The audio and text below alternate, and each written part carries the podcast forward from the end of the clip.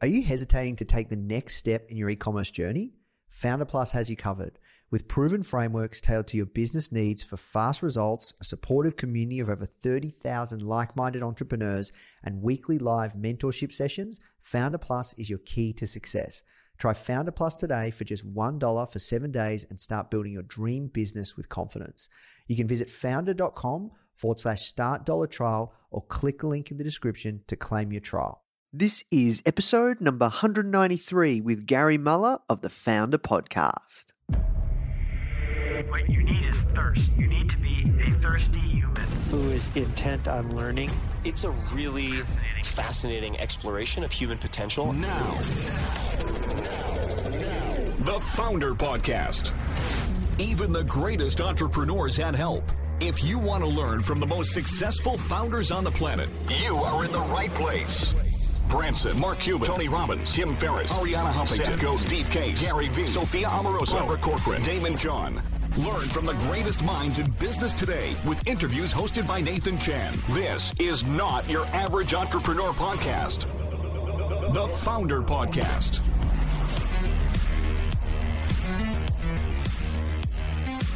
Hey guys, thank you so much for tuning in. Before we start today's episode, I just want to let you know that our goal at Foundr is to help entrepreneurs succeed however we can by giving away high quality content in the form of interviews, blog posts, podcasts, YouTube videos, you name it. We put out so much content to help you.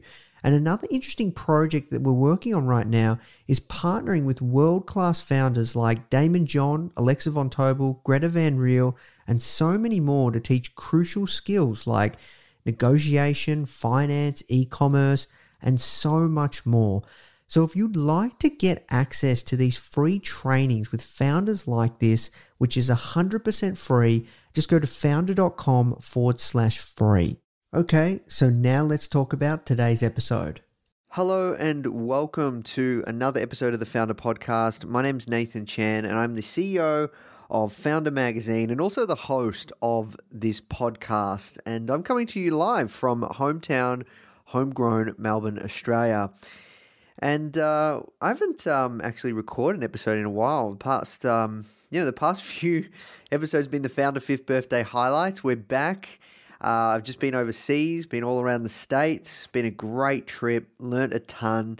And one thing I wanted to share with you guys that I've just been learning more and more is just how extremely powerful focus is.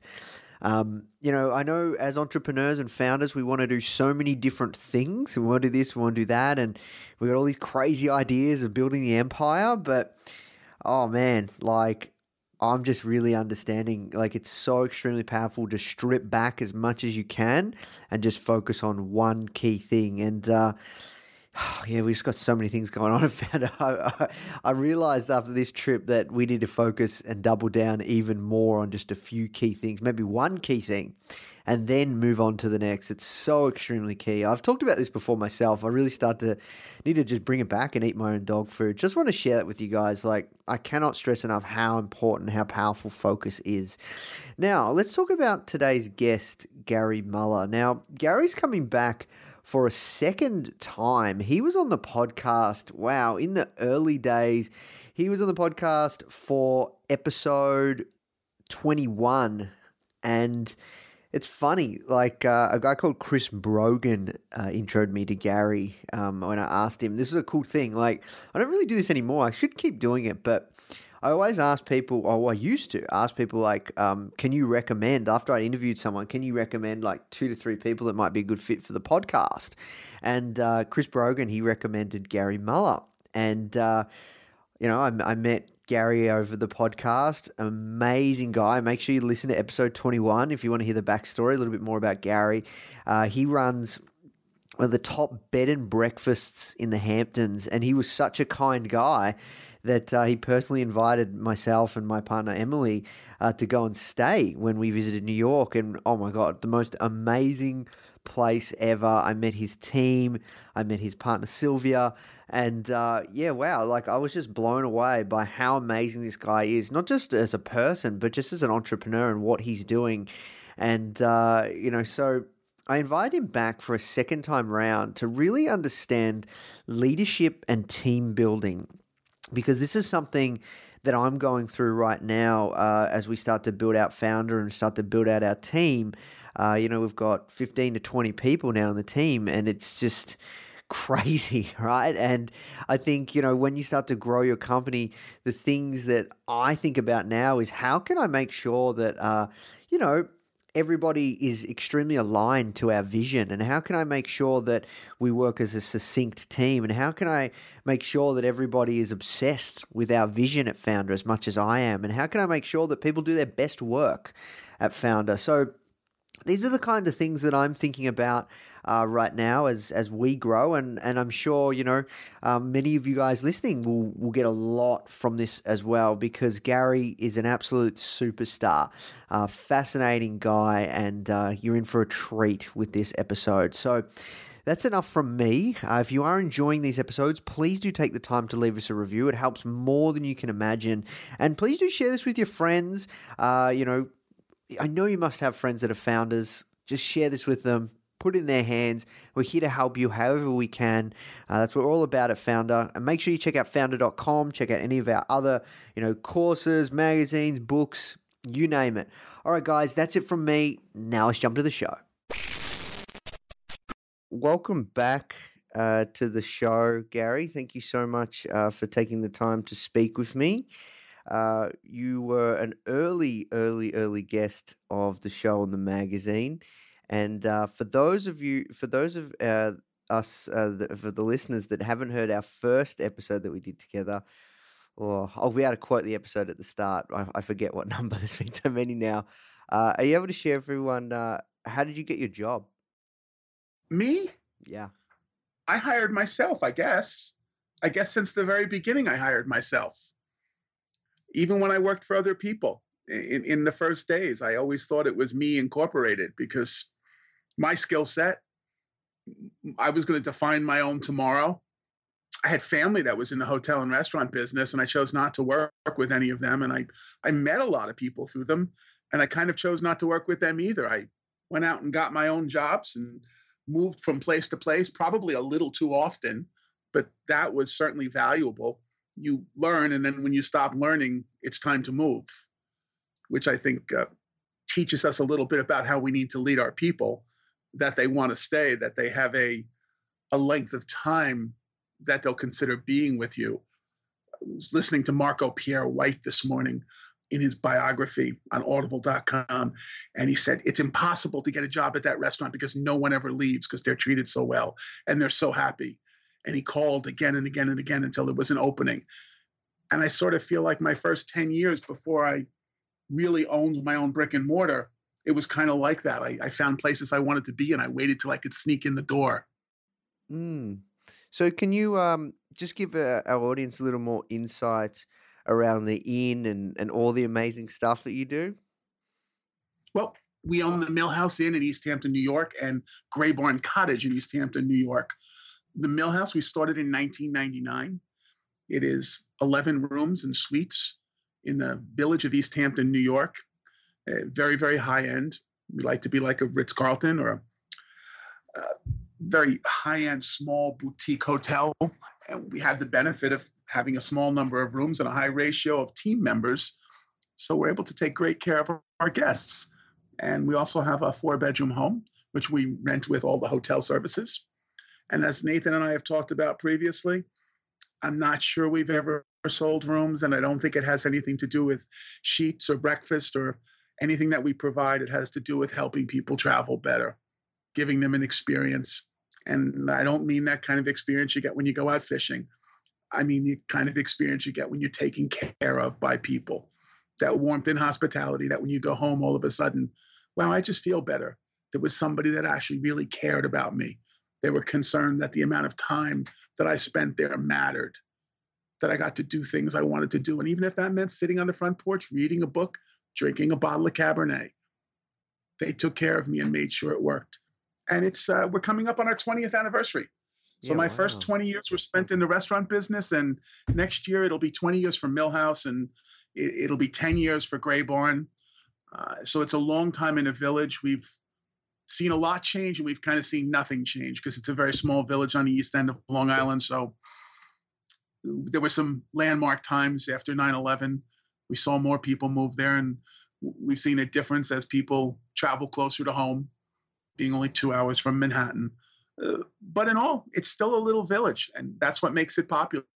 That's why we love living there. And, and I guess that's the most important thing about a business is you have to love not only the business, but where it takes you and what it lets you do. Mm. Yeah, so I've been lucky enough to be a guest at the Millhouse Inn and uh, amazing. Cannot recommend it enough. And and I've actually been lucky enough to meet many people in your team, like Jay and the guys. And um, the one of the main reasons that I wanted to invite you back on, Gary, is since our you know first uh, first episode, first interview that we did, um, you know, F- Foundr has grown a lot, and I've you know hired quite a few staff since, and um, you know, back when we did the interview, I think you know uh, maybe only had a couple of people in the team, so a lot has changed for me in the past couple of years, and and I I really learned a lot from our conversation around leadership and really treating people in your team amazingly well that they'll never want to leave and um, as time has gone on, I, I really have been thinking a lot about this leadership stuff. So I really wanted to talk to you about people, leadership. And the first question that I really want to open things up to is one thing that I see uh, that you do with your team is is you will do anything for them, um, and and you will you know go above and beyond what would be expected working at any company, and it's just amazing. And you make you know, you make it such an awesome place to work. I can see that. I can see that with your team. I can see how much fun they're having. But one thing that um I'm personally struggling with a little is is how do you how do you make sure you don't get like go overboard or potentially get taken advantage of at times because you are too nice you know nathan uh, a friend once said to me no good deed goes unpunished and he was very very correct with it but you have to maintain the ability to continually do well for those people. And the laws of human nature will allow you to lose a few. You'll pick up better ones. People will show up simply because they've heard that it's a great place to work and it's a, a wonderful culture and the people are real and they're honest. And I think listening is probably the most important part of that. If, if someone needs something, Jay's famous for it, he's just great at it somebody can't afford a new battery for their truck. Well, he doesn't give them the money. He goes and gets the battery, and, and while they're working, he'll go sneak it and put it in their truck for them. It, it mattered, it, and it mattered a whole lot the way it was done. I, mean, I knew somebody who had all their knives stolen. I went online and I, I could have shipped six knives to them. And no, I wrapped them and, and I handed them to them and I watched tears. When is it too much? I don't know. If your if your business is growing and if you feel that familial relationship, and I've kind of replaced, and I think we all at the Millhouse Inn have replaced that word team and HR with family, because family is really what it is. And, and you're lucky, like I am, because we have small businesses. And when you're in a small business and you can touch everybody, even if they're on the other side of the world, you still know everybody and you have the time to talk to them. You treat them just like family. So I don't think there is a limit. As long as the business supports the good things you do, I don't ever say I can't. And and it's business. And when there's not extra money, people understand immediately because I had someone say to me, "You just do so much for me. It w- wouldn't make a difference." I'm like, "Well, it does to us." And it's not a, a standardized thing. Everybody doesn't get the same thing. It's not a standardized bonus time or, or standardized time to get a raise. It's about having empathy for your people and knowing each one individually and saying, what can I do to make Nathan's life better? Because if I do, you're going to be happier. If you're happier, then the thing that we're doing together, the journey we're on together, is going to go better. Because it's it's not certainly not even a business as much as we take it away and say it's not HR, it's not a team. Well, it's also not a business. It's some type of objective that we're we're leading people on a trip, and we're going to make something happen that's bigger than any of us.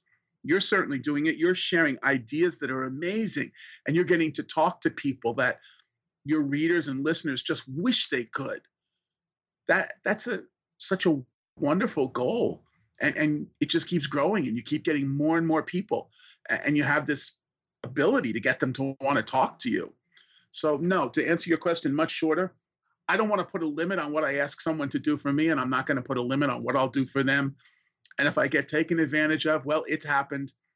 And I guess that's just okay because I love the people that work for me. And I think fondly of the people that have left because when they were contributing at their best, that's good. And, and the thing about empathy, you know, sometimes something bad happens in someone's life and they do something and they leave. They, I've bailed people out of jail. It's just, it's what you do. I've, I've it's, it's about making that family work and you, and you wouldn't put limits. And I, I always summed it up in one real short little sentence. When you have a child and it's time for them to learn how to walk, when do you stop teaching them? Never. Because they're going to walk. It's that simple. So it's the same with your family that you have at work. You teach them, you, you put them in motion, you communicate with them, and you don't stop. Because if you stop, forward progress is everything. Hmm. And when you talk about family, what's your thought of treating your team as a family versus uh, like a football team? What what's the difference there? I, I think sports culture, in some way, as a team, uh, obviously, uh, the professional sports culture, they have the luxury that I guess the last guy drafted is still making a very sizable paycheck at the end of the week. So those woes aren't there, but there's other issues that are there. I'll tell you something. Last night I was watching the Larry King, and I guess you've probably seen a lot, a lot of Larry King over the years because he's the king mm. of doing what you're doing. And he was talking to Tony Goldwyn, who who was a star on Scandal and the old Goldwyn family, and Shonda Rhimes is really shaking up the world of television. And Larry King asked Tony Goldwyn, "So what's so different about having a woman in charge there?" And Tony said, "Well." People all matter. Family really matters. If someone's child has a graduation, guess what? We're not going to rehearse tomorrow. If someone needs to travel on a family vacation and they have to be there, we may not shoot that week. So if I can't be part of a business that can do that, that's not a business I want to have. Any given Sunday, that football team needs to show up. But we still have to build it as close to a family as we can and and that's part of the idea of leadership. And as you grow and and, and get bigger but neither one of us are ever going to be GE nor would i think either one of us want to be. Mm. but when you have thousands of employees you need to teach that all the way down the line so that at the lowest levels of the company the same teachings that you gave in the boardroom to the top 20 people everybody else feels the same way. You need to communicate that to them Hmm. Let's talk about um, finding people to join, to join your movement, join your family, join your team, join the inn. What's your strategies there for acquiring and uh, not even acquiring, but but but welcoming great talent and, and finding great talent? Well, I think that's probably the hardest thing that we go through today. Arguably, where we are, we have zero unemployment. So, what do they say three percent is equated to zero? Um, and it's also a very expensive place to live. But I think it's beyond that, and and the wisdom I would share would have nothing to do with that. It's that I, I don't put a label on people, so I don't necessarily have a job description written down. If someone walks in the jo- door and we interview them, and all of a sudden the person jumps out at you, let's find out how we can bring them aboard. So by being open to whoever it is, to and, and, whatever situation they personally have three kids at home divorced mom single dad um, working another job challenged in any way whatsoever overqualified in some other way mm. doesn't matter. If i see that smile and that spark and oftentimes i meet someone that jay has hired and they just walk up and they shake my hand and they say thank you. And i look at i know their name and i know their picture because i've seen it and it may not have been there in two weeks and when I talked to him, I said, You're welcome. It's a pleasure to have you aboard. And I've heard only wonderful things about you. And then when I talk to guests that have been at the inn, they tell me the same story. So I, I think it's by leaving everything away, by saying that change, let's just burn it all down. Let's call it a revolution. Let's get, get rid of HR. Let's get rid of the word team and let's build it all brand new. And let's use the word empathy as how we think about hiring people and bringing them on board and making them part of the family. Because once they're there, the issues that you might have had previously seem to go away. The things I grew up with, where who's going to work when someone else is sick and someone needs to do this, and how are we going to get that done? And we still have six hours worth of work to do, and it's only three hours till the wedding's going to happen. It just seems to get done when you put the family together right. Everybody just looks at each other and says, We're going to make this happen. And that's the beauty. I mean, that's leadership. To me, that's the that's the five star crown you get as a leader. When you look at everybody that's around you and you say, well, they don't even need me and they're doing a better job than I could do. That's the benchmark. That's the test. You know, go, they, they look at me and they say, go away. We've got all this. And I'm like, call me if you want me. That, that's, that's the beauty of leadership, the beauty of people. Um, you give them credit. You as the leader take the blame when something's wrong because ultimately you're you're the one who has to bear the responsibility. But once you put that business in motion and you've got the right people, get out of the way. Just let them go.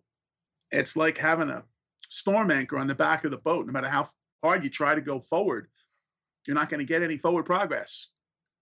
It's your job as the leader to cut all the lines and let the people move forward. As long as you've communicated well and, and, and they understand the objective, they understand what we're doing, and you've, you've defined it, and you're willing to change it as needed, let the people move on. Let them do the thing they want to do, and they'll do a good job. Hmm. Now, are you able to share how long did it take you? Because like Millhouse in service, everything you guys got going on, like the whole experience is impeccable, and it's all driven by the people. How long did it take to build up a team where you can just get out of their way and they're just, you know? Well, we had the luxury of starting small we only had one building. We had eight rooms. And when we took over, and, and obviously that was the planning that Sylvia and I did, my wife, when we looked at it and said, this is manageable. And we have the luxury of building something here, similar to Foundr. There was no Foundr when you got there. So sometimes it's it's the people you bring on that drag you forward. I think more often than not, it's the people that drag you forward. I know that in every one of my friends that's in the high end restaurant industry, it's oftentimes that a new great restaurant occurs because you sit there and go, I've got two guys that are just fantastic, and this one girl who's better than both of them, and I got to open someplace new simply because I have them. Mm. So the talent tells you, and, and I can't say it enough leadership is people, business is people. It's all about people. Nothing else literally matters. I think with the right group, you and I could take our people together and go do something neither one of us knows anything about. And as long as we put together a good plan, we'd be successful at it because the people would support it. Can you tell me about the characteristic traits or qualities that you look for in the people? Um, like people talk about A players and stuff like that. What are your thoughts on all of that? And yeah, I look for emotional intelligence. I don't care if, if, if it's somebody for the kitchen and, and chef has looked at them and she said, I'm going to train them. I'm like, why? Do you really want to train them? They don't, they've never used a knife before. They don't know which end. Well, hopefully they do, but yeah, because she wants to do anything. And this is a, a real case in point. The, the girl that's now our assistant chef, been there for two years, loved food, could cook, but had no professional training whatsoever. But boy, there was a fire in her belly burning that she wanted to do this and no one wanted to take her on. So, honesty, integrity, people who share the characteristics that I want to have as a good leader the, the wisdom to communicate well, to have integrity, to be able to support that change that I keep referencing, to be forgiving, because every leader has other people under them who are leaders. So you have to be forgiving of everybody, and it's how you say it. Eh, it's not like you burned that. Look what happened. It's like, wow, we burned another one oh, well, let's do it again. No one did it on purpose, and nor would they ever. So it just happened. So I, I look for that sense of optimism in a person where they want to come in and do the job. Learning is a, is a big one for me. And I usually break it and sneak it into every conversation. And I talk about, and I've done it forever in, in, in the restaurant end. What do you read when you're home at night? And in the old days, pre internet, I'm an old guy. It was like, you know, were you reading Bon Appetit? Were you reading Gourmet? And did you buy a new cookbook? And what restaurant did you go to? If, if you really wanted to grab knowledge, if that was the most important thing to you, which is what Foundr's about, it's about knowledge and sharing knowledge, which is so uber cool. Um, if my cooks were doing that, then I'm like, well, they're going to want to teach. Mm. So that's the person I want. And if I can help them be better at it, then good. That's my job. Same, same. I mean, building a team and being a leader and, and being somewhat removed as every guy at the top should be. And you see somebody floundering and they don't know how to do one thing. Say, guess what? I volunteer. I'll do that one from now on until we teach somebody to do it. Because that's the job you get as the leader. And then all of a sudden you see somebody and say, wow, that was the right person to bring on board because you're saying, like, teach me how, so I'll do it now. So it, it really is emotional intelligence. It, having somebody who's been the best someplace else. I think we ran our businesses like that 30 years ago. Um, people would look to poach and see who they could get a great chef or sous chef from. For you, it'd be who could I get the best writer from, or the best media arts guy, or the best best guy who can sit there and cut video and audio. Mm. No, I want someone who has a good head on their shoulders, who emotionally wants to be on board, and who all of a sudden walks in and says, "Wow, I love everybody here." You know, when I see somebody walk out and they filled out an application, I have no part of it, but I see this smile on their face. And then I see a couple of my team members and they're smiling because generally that person will have spent an entire day just wandering around. I'm like, oh, so you kind of got along, didn't you? So I think I'll be seeing more of them. It's like, yeah, most likely. I think we're we're lucky and we thank God that we can be able to do that every day, that we can bring people on just because who they are. Hmm. Can you um elaborate a little more on emotional intelligence because this is something that I think is very very important. Um, like uh, myself, like I, I I'm not that technically smart, Gary. Like you know, I'm not that strong at you know working certain things out. I'm a good problem solver for certain things, but you know, I, I struggled in school. Like but I think I have a reasonable amount of emotional intelligence, which really helps me grow as a person and do really cool things. Um, uh, can you tell me like what your thoughts are around like emotional intelligence? Elaborate more on it for our audience and why it is so critically key because that's something that I look for too. I'm going to say same same with you, Nathan. Uh, they barely kicked me out of high school. They let me into college three times. They let me in. They never let me out. But but that wasn't. It didn't matter so much. I read a book a week and I listen to one or two books a week. And I'm very happy when I get to listen to a mystery novel or read one because most of them are about learning and getting smarter. Mm. So it, the emotional part of it, it, it's looking for whole people. And even if you see that there's something broken in them, can you help them? Can you fix it? And and why are you doing it? We talked last time, and certainly we've talked when we were together.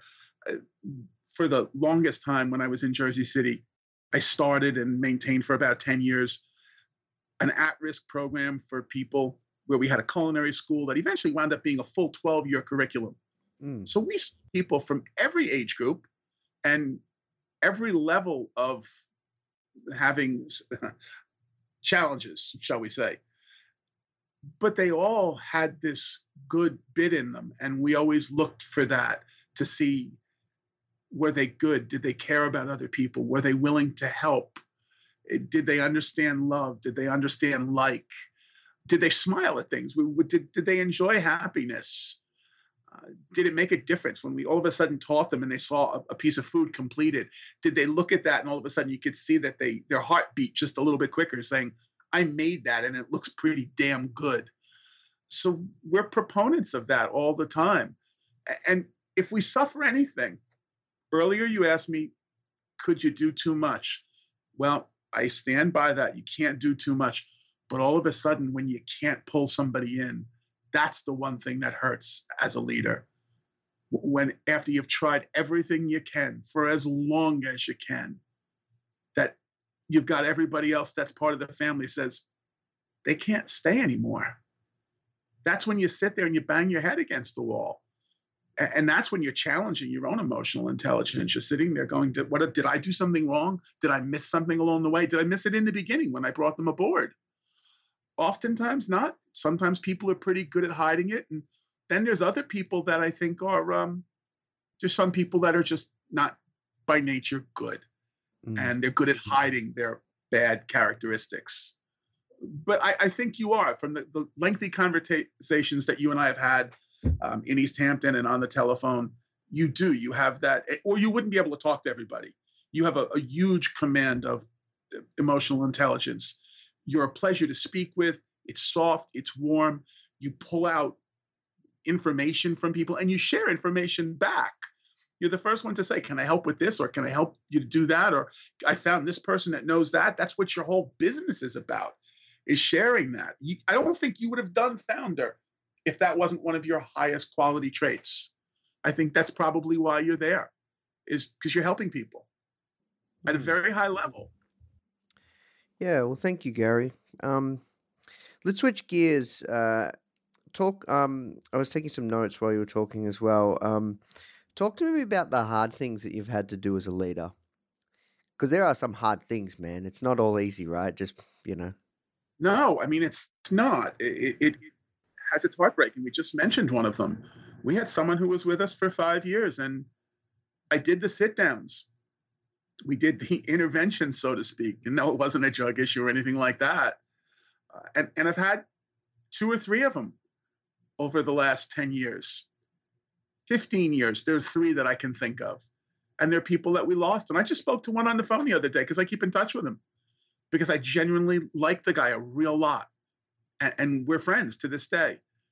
Uh, and he's admitted, he goes, I just dropped the football again and again. He goes, You should have thrown me out three years earlier, but you kept trying to make it work better. So, yeah, th- those. Those are the hard ones, and and the hard ones are when you bring somebody in, and they're not getting it.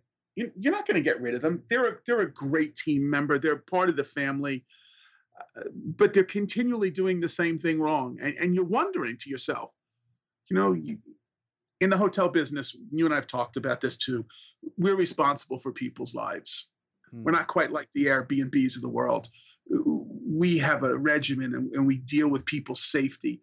And from the 24 hours a day, seven days a week, we're in charge of making sure something's right. And I've always had a policy, you know, when the, the manager at night is going to hand off and he's going to leave to the overnight manager, walk that whole property, check everything, look at every room, make sure everything feels right. Because most likely that's going to stop us from ever having a problem. And knock on wood, 20 years, we haven't had one yet. But I had somebody who continually dropped the football, sports reference, and uh, I couldn't get it through. I just couldn't get it through. And he stayed for quite a while, but we would have our once a month. Why are you still doing some of the things that you're doing? And that hurts because as a leader, you think that you're not getting through. And and I try to grow from it. I try to find out what I might have done differently. And then sometimes I sit there and say, you know what? I changed my perspective. That's not fixable. That's just what it is. So if I can understand that there are some things I just can't do, a little stoicism, it'll be a lot easier for me to move forward. Because everybody doesn't get 100. So over the years, I just turned 60 last month. So as of being an old man, I've learned that everybody's not going to achieve perfection. I've never gotten close to it. It's overrated. But we like to do really, really well. As as one of your your my favorite interviews to listen to is everything you do with Tony Robbins. He's the guy who probably made me successful, singularly of, of one person I could name. But he always gave me the analogy that, well, if a guy bats 400, he's at the top of the world in baseball. But that means 60% of the time he's failing. So Mm. no, every you can't be perfect at it all. There, there are going to be things you're just not going to get. And sometimes a smart leader, he looks at those list of things and he says, you know what, we can't win here. We're not going to go there. We're not going to do that.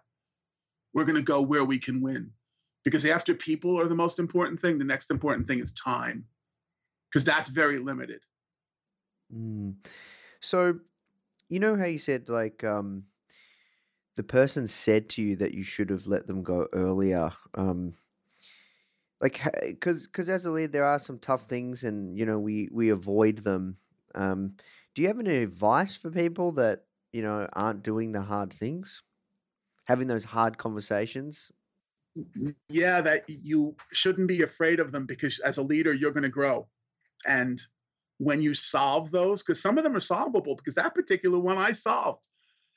And we solved it talking long after he had left, and he realized that he had family problems at home that he wasn't dealing with, and his mind just wasn't at work.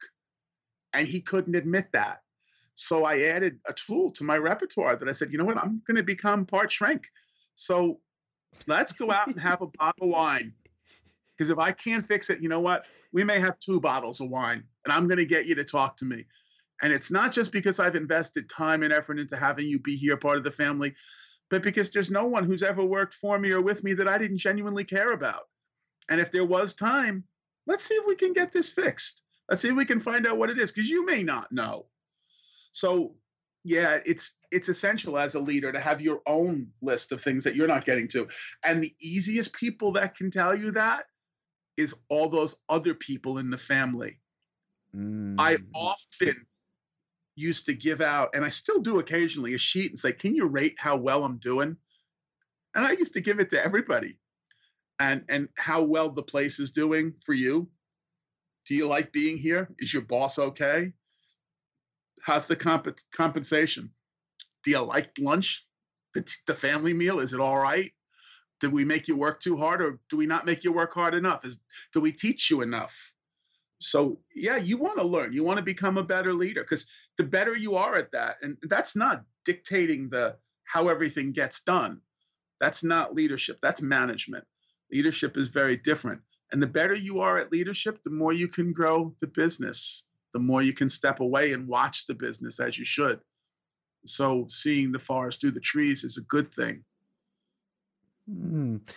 Talk to me about ensuring one thing that I'm quite proud of um, at Foundr, and I don't say this to brag, but I can confidently say that everyone that, that, that has been able to work with us at Foundr, anyone in our team or, or our family, um, eh, have done their best work. And I'm sure that, that that is very, very similar to everything that you guys have going on with you know your, your family, your team at the Millhouse Inn. How do you make sure or ensure that if people come and work at the Millhouse Inn, how do you ensure that they do their best work?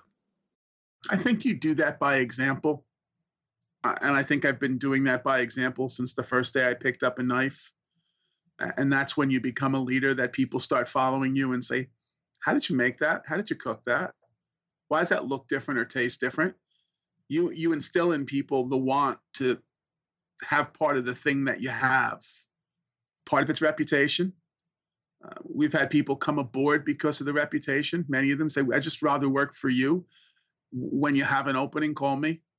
Uh, and we've had people leave that regretted leaving, saying, "I'm not going to get to work someplace this that's this good." And I've heard that in a few of the books that I've I've listened to lately, and it seems to be a Hollywood thing, with major A-list actors when they leave a, a show and they say, I know I just left the best job I'll ever had in my life. And it wasn't the show, it was the people that they got to work with every single day that made it a joy to walk in and, and do what you're doing. So it's it's and it's a bad corporate word, culture. No, it, it, family values. I mean, semantics don't doesn't matter. We can oops and say team, and we could even say human resources because we know we don't mean it. We know that they're all human beings and we love them all dearly and we want them to move forward as we move forward. I mean, we want to have a gazillion dollars so we can all pay them something less than a gazillion dollars and have a couple pennies left over because it's certainly not about money. It's about doing a thing that makes a difference. So, yeah, it it, it kind of gets obvious where people want to work. In the restaurant business, what do we, we look at Relais and Chateau? You know, we, we see who's there. We look at Zagat's and see how they rated the restaurants. And my Lord, if you've got a 28, you've got people knocking down your door. So we set a reputation. You know, my father always said to me when I was a little kid, be careful how you carry yourself every day because people are going to judge you by that more so than you actually know. Boy, he was right. He was certainly right. It's the communications you have, it's the way you do the simplest jobs, it's the way you speak to people that you don't even know and know if they'll have anything to do with your business. But it makes a difference in the long run. It certainly does. We have to work towards wrapping up. A uh, couple more questions around, you know, you're, you're certainly a generous, caring person with your team, your family. um, in the Millhouse Inn, and you know you'll do anything. But at the same time, I can see that you've got clear boundaries, and and I, I think, you know, you would be reasonably firm. How do you how do you navigate between that? You know, between those two different spectrums. Like you wouldn't let like you know the the zoo go wild. Like you know you you run in a very very tight shop, man. We, we yeah we really really do. You earn your way into the um, the circle. It, it, it's kind of simplistic. You know, I think Steve Jobs always had one saying: "If you can't come in on Saturday, don't bother coming in on Sunday either." uh, I'm, glad you got that on the first off. So many people just don't get that one. Um, so, I, and it's not. It's just not about the seven day work week. We all do that. It's about the, and we mentioned it so much earlier. It's about the caring and concerning. And when you got that one individual and they're standing over there and housekeeper sees that somebody in the kitchen is going crazy and can't keep up and walks over and starts squeezing oranges and grapefruits and making grapefruit juice. Is it their job? No. Could they just go find something to do in the laundry room? Yes. But they're just helping because they can. So they find themselves etched up a level. They're a little higher peg in, in, in the family structure. And we also know at the last day, and you know it as an owner, makes me think of Chris Brogan when I say the word owner. Um, you need a certain amount of people to fulfill the work. And sometimes everybody's not going to be the absolute best they're not going to be rewarded the absolute best either. And they kind of know that. They kind of know that they're not coming in with 110%, and that's just who they are. And it's okay if that's if I need people and that's what you want to do and you're doing a good enough job, that's fine. And you know, in my business, we still have people who wash dishes and wash pots and do laundry. We still try to treat them the same as we treat our general manager and our assistant general manager and our chef but sometimes that person doesn't want to be treated that way. They don't even understand the concept. But that's okay if that job needs to get done. That doesn't make an owner happy if they're dealing with empathy. That kind of makes them disappointed because that person isn't understanding that we want to do the best for them. But you can't, it's the same thing as we said before. Uh, you can't do everything. You can't please everybody. You can't bat 100%. It's impossible so that's just that's what that employee is capable of. That's what that situation deserves. But we hold no level on how far up we'll go. My next business will be employee owned. I don't think everybody's going to own part of it, but I, I know that the next hospitality I, business I do, I want my entire family to own a piece of it, and I don't mean one point, uh, because I think that that's that's the future of small businesses. That's what will make them really cool. That'll make them the envy of everybody. Why are you there every day? Because I own that. That's my food. Those are all my partners. I think that's cool. Mm. I think for mm. hospitality, that's really cool. Yeah, I love that. And um, one last question, no, two last questions, and then uh, we'll have to wrap there. But uh, I could talk with you all day, man. I'm really enjoying this conversation. Unfortunately, I have to move to the next one. Um, so, two last questions. One, how do you approach giving feedback? And two, so that's question number one. How do you approach giving feedback? Question number two is uh, where's the best place people can find out more about yourself, your work, Millhouse Inn, and uh, yeah, then we'll have to wrap. Well, feedback is really easy. I assume you mean the team members. Yeah. Um, well, Nathan, welcome to the team. You've been with us a year. Go get yourself a cup of coffee or grab a bottle of wine, whatever you choose, and write your own review. When you're ready, today, tomorrow, the next day, let's sit down and talk about it. That's going to be the hardest piece of paper most people ever write, and they're not going to be ready for that situation. But it works every single time because I'm going to look at it and say, you know what? You're not going to be judged by saying you did things wrong. Everybody probably knows that, but I want to know what you want to fix, what you want to work harder on. Um, we don't have to pussyfoot around things that we all know. Theoretically, if we've done a good job as a leader, and then the people underneath us who are leading and managing, we've kind of told you all the little things every day. We didn't let it get to a meeting or, or, or some kind of review, which I think is useless because by then you've broken the person. We've said it every day. You know, kind of like you do need to show up somewhere on the time when everybody expects you to be here. And we'll kind of politely say that every day until you eventually start showing up on time. Or you need to finish all the stuff that you're supposed to do by the time you leave because we're in that kind of business. Because someone else is going to show up and keep doing that job and they can't afford to have everything not done. So Eh, self-policing that that people especially when it gets up to that creative level and all the assistant manager and, and chef level and, and, and when you are our personal assistants out at the front desk what did you miss on? Well, you know i knew three things i should have got to that customer and i didn't have time and that's when i look at them in the review and i say well that's probably my fault because we don't have a good system yet where we write every single thing down about a guest so that we can then maybe have somebody else get in touch with them if you've gone home and they're checking out tomorrow morning.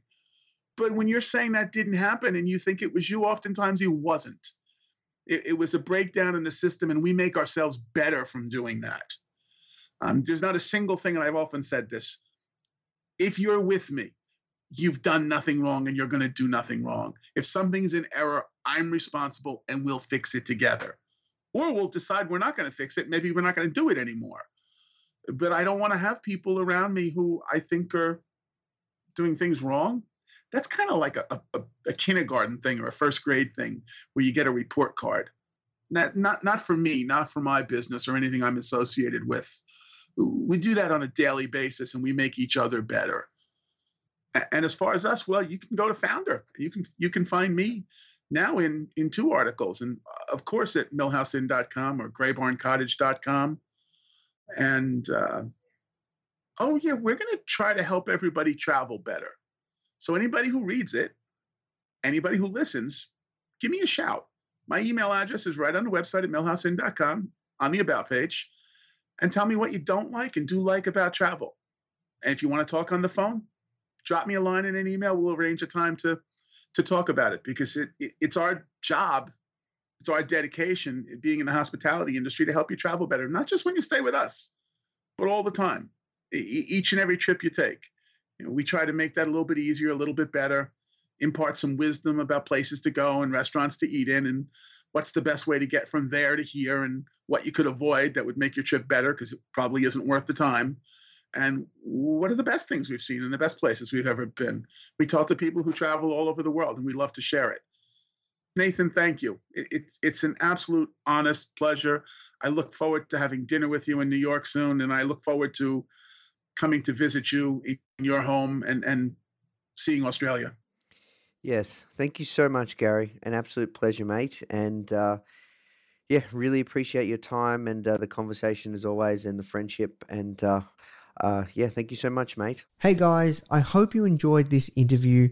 As you might already know, our mission at Foundr is to help tens of millions of people every single week with our content, either start or grow their business, which is exactly why we're partnering with world class founders such as Daymond John, Alexa Von Tobel, Greta Van Riel, and so many more to teach crucial skills such as negotiation, finance, e commerce and so much more. So, if you'd like to get access to these free exclusive trainings, please go to foundr.com forward slash free. These are 100%. We go super in depth on teaching a particular topic, and I know that you're going to love them if you enjoy this podcast. So just go to foundr.com forward slash free. All right, guys, I'll see you in the next episode.